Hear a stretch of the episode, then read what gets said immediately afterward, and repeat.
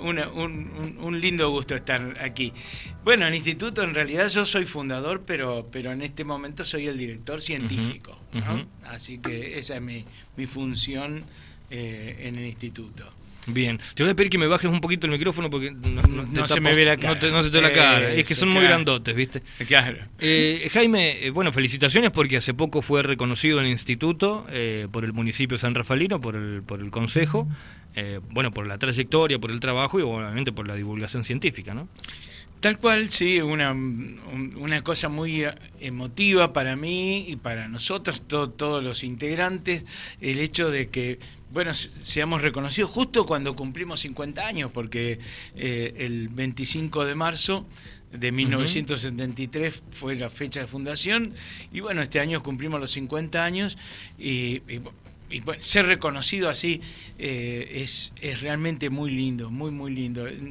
Es un mimo necesario, uh-huh, pero también que compromete mucho, ¿no? Porque nos compromete también a seguir dando mucho a la comunidad, que es justamente a la que representa el Consejo Deliberante, ¿no? El Instituto Copérnico, como bien decías vos, ¿no? 50 años, y tiene un mundo, tiene una historia.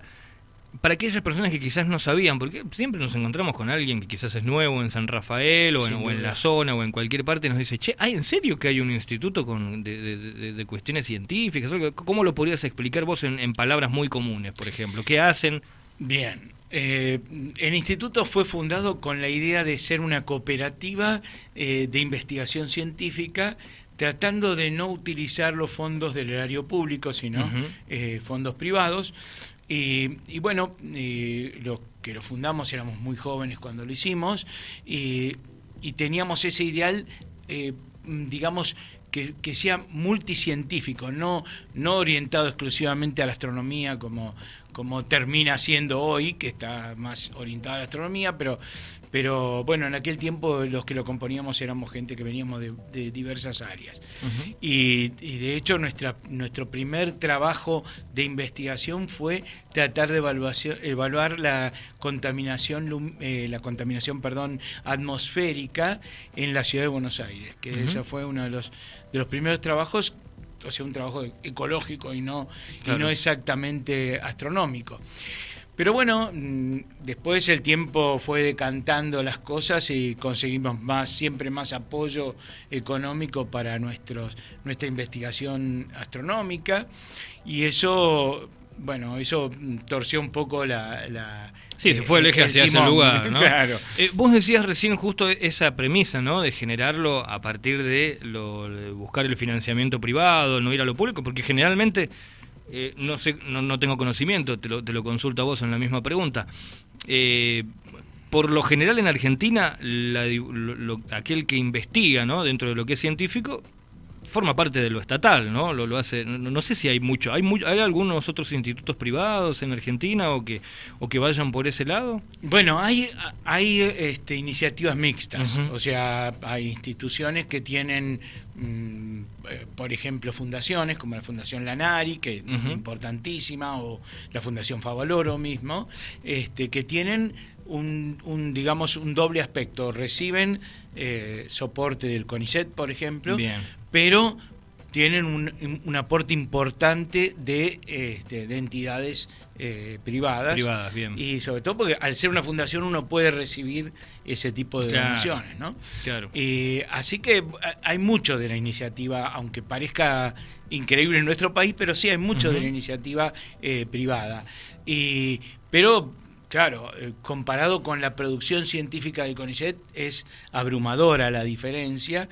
Y es muy bueno además que el Estado invierta. No, seguro. Estaba leyendo por ahí ahora no recuerdo su nombre, pero un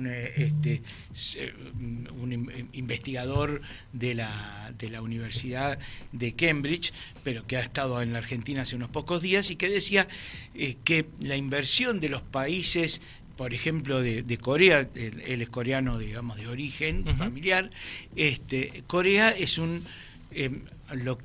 cómo se transforma en ese tigre asiático, y porque invirtió un importante porcentaje de su Producto Bruto en investigación. Nosotros estamos peleando por llegar al 1,5 y Corea invirtió hasta el 10. Claro, Corea pasó de ser un país pobre, muy pobre, a una potencia a nivel mundial hoy en día. Exacto, estamos hablando de Corea del Sur, ¿no? Corea del Sur. Pero bueno, después de una guerra, además, que lo dividió, que terrible, y bueno, con una inversión estatal del orden del 10% del PBI.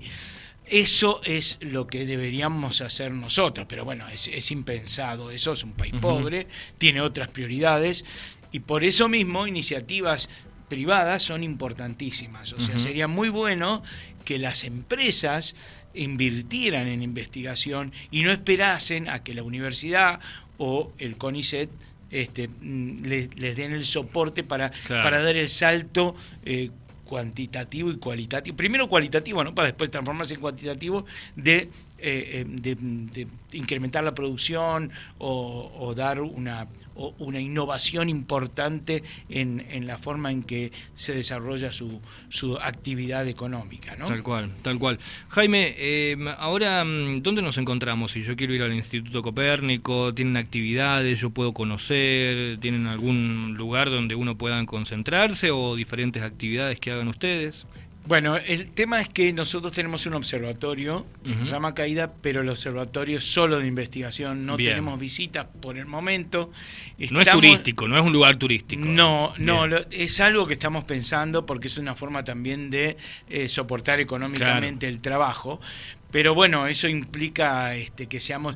Lo que pasa es que nosotros estamos dispersos, los investigadores. Claro. No estamos todos aquí. Aquí somos dos nada más. Estamos dispersos por el mundo. Y entonces es muy difícil porque hay que incrementar personal para todo eso. Y sí. O sea que hay que conseguir una forma de equilibrar entre lo que uno recibe. Porque ¿para qué recibimos nosotros dinero? Y para hacer investigación. ¿Y cómo lo recibimos? Muchos lo recibimos en equipamiento. Entonces, que es una ventaja enorme porque hoy en día comprar equipamiento, por ejemplo, ¿no? con las dificultades que existen en la economía, es muy complicado. Entonces, justamente una de las grandes ventajas que tenemos es que recibimos mucha colaboración desde ese lado. Y bueno, y eso es lo que...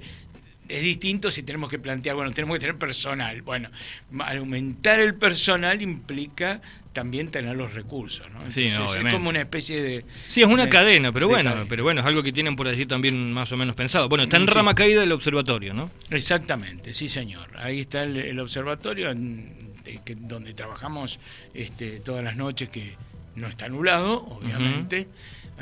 Y bueno, mucha de la observación se hace en forma automática también, porque hoy en día... la tecnología ayuda un poco más también, ¿no? Exactamente, además nosotros somos pioneros en eso, porque justamente hemos nuestro desarrollo de tecnología para observatorios automáticos data de la década del 90. Entonces, justamente cuando vinimos a instalarnos aquí, la idea era no vivir aquí, sino poner un observatorio de operación remota. Pero uno se enamora de San Rafael fácilmente. Te quedó gustando y acá estás todavía, Jaime, ¿no? Totalmente, además ahora es mi lugar en el mundo, no cambio por nada. Yo aquí es donde pienso vivir todo lo que me reste. ¿De dónde sos vos originalmente? Yo nací en la ciudad de Buenos Aires, en un barrio de Floresta, pero he vivido en varios lugares, entre otros. Sos ciudadano del mundo y ahora de Rama Caída. Y ahora, pero ahora ya por elección y por amor, ¿no? O sea, realmente amo Rama Caída totalmente, ¿no? Es mi lugar en el mundo. Qué lindo. ¿Cómo ves vos hoy en día? Hablábamos fuera de aire, ¿no? Del gran cambio climático que hay. Me imagino que ustedes deben observar, obviamente desde la beta científica, deben ver cosas que el común de la gente no ve. Y a veces me imagino que deben hablar cosas que la gente no les entiende, como que el científico por ahí está como un poquito más adelantado en cosas que uno por ahí dice, ¿en serio pasa eso? ¿No? Sí, en realidad nosotros tratamos de que eso no sea así, o sea, que claro, pero viste que la gente está pensando más en si se va a comprar la ropa que está de moda o en cambiar el auto y por ahí no piensan que el mundo se está partiendo en dos, ¿no? De hecho, justamente el hecho de no habernos preocupado durante 50 años por el medio ambiente es que la situación ahora es difícil de revertir. Yo tengo una formación, por haber nacido en la época del hipismo y todo eso, tengo siempre la secreta esperanza de que las cosas pueden cambiar para mejor, ¿no? Pero por el otro lado, la realidad me golpea todos los días, ¿no? Y esto, por ejemplo, como estábamos conversando, antes vos, Kili, o cualquier sanrafaelino, sabía que en invierno teníamos 2 o 3 temporales normalmente. Sí, 2 o 3 días lloviendo. Exactamente. Nos hemos olvidado de eso. Que me diga que no hay cambio climático, que solamente recuerde eso que le pasaba cuando era chico, que no podía ir a la escuela porque se la negaban las calles. Bueno, hoy no, hoy porque tenemos más pero la lluvia de verano, era una lluvia interminable. Y con mucha agua. Ahora estás viendo en verano y no sabes si va a caer 3 granizos o va a caer un poquitito de agua, porque a veces te mancha el auto nada más el agua. Exactamente, tal cual. Y eso ha cambiado, ¿no? O sea, evidentemente ya no podemos mirar para otro lado. No, pero bueno, nosotros... ¿Pero qué hacemos, Jaime? Bueno... ¿Qué hacemos? Yo creo que lo primero que hay que hacer es tomar conciencia en las pequeñas cosas del día a día de uno, ¿no? Por ejemplo, cuidar mucho el tema de la basura, que es un tema gravísimo. Y si no, veamos lo que pasa en Chile con esas montañas de ropa que, ¿no? Por ejemplo, una cuestión. Sí, nosotros acá también estamos llenos de basura por todos lados. Cuando... históricamente Mendoza era tenida como el lugar más limpio de la República. Hoy vamos por cualquier calle y vemos toneladas de plástico dando vueltas, que el viento lo lleva. Eso es cuestión personal y es una mínima cuestión. Esto se debería trabajar en la escuela muchísimo. Tal cual. Porque eso mínimo, esos plásticos son un desastre para el ambiente, para todo. Que a mí me venga en el riego... bolsas de plástico, pañales y demás, está muy mal. Primero porque eso contamina, el pañal está contaminando un agua que va a regar un frutal. Claro. Y eso está muy mal. Entonces, pensar con un poquito menos de egoísmo, decir, bueno, a ver, pensemos que yo mismo voy a comer por ahí esa fruta que está en esa planta. Pensémoslo desde ese lado, bueno, un poquito egoísta, pero pensémoslo así. Y tratar de que justamente nuestra pequeña contribución sea fundamental. Si podemos usar menos papel, si podemos cuidar los residuos, reciclar residuos, ¿no? Por ejemplo, en lugar de tirar junta la comida con los plásticos y con los papeles, no, separar y esa comida usarla para hacer un compost. Se puede hacer un compost inclusive en las casas que no tienen espacio. Tal cual. Nosotros tenemos un patio de 2x2 y lo intentamos hacer. Claro, por supuesto. Es pequeño, pero bueno, lo intentamos hacer siempre. Pero claro, eso es fundamental porque entonces de esa manera, primero que ese alimento que uno desecha es reusable. Y pensemos en la gente que no come, que hay muchos. Justamente otra cosa que hablábamos acá es tanta la solidaridad del sanrafaelino que prácticamente no hay gente que no coma, pero por solidaridad, no porque realmente las cosas estén bien. Pero bueno. Y sí, pero si nosotros, si el mundo se nos sigue rompiendo, tarde o temprano, por más solidaridad que tengamos, no vamos a tener dónde sacar. Exactamente, tal cual. Entonces, yo creo que esa es la conciencia fundamental. Y fíjense que el instituto lo primero que se ocupó fue de la contaminación ambiental, ¿no? Hace 50 años. Bueno, hoy también es una preocupación. Nosotros no podemos ocuparnos directamente de hacer investigaciones en el área porque, bueno, ya no tenemos los recursos como para eso, pero bueno, que sirva al menos nuestra faz de divulgación, que es una de las de nuestro trípode, digamos, nuestro tipo de serie de investigación, la educación y la divulgación. Bueno, desde al menos desde esta pata del trípode tenemos que recordar primero que el planeta es único. No hay otra Tierra. Sí, obvio. No hay un planeta B. No, y Marte, hablan de Marte, qué sé yo, que sí. Elon Musk quiere con la super tecnología que hay hoy en día, y con todavía no pueden decir si se y que encontramos esto, pero después nada, estamos en nada. Todavía no podemos ni pensar en mudarnos a otro lado, ¿no?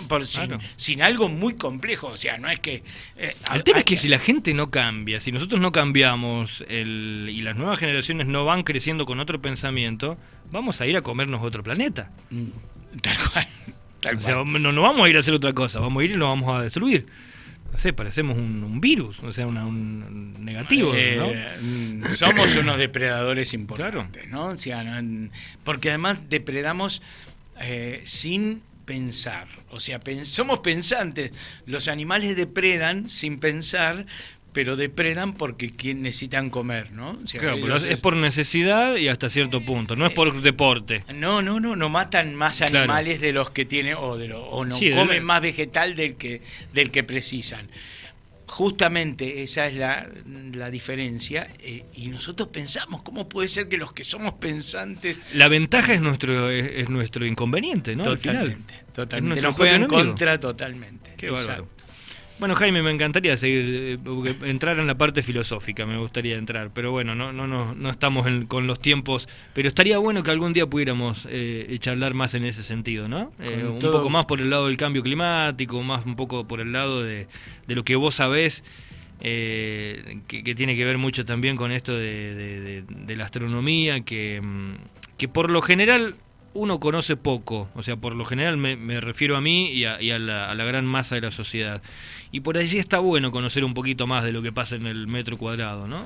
Sin duda es fundamental. Yo creo que, y desde ya tomo el compromiso. Ya te comprometí al aire, está grabado, mirá. Así que ya está.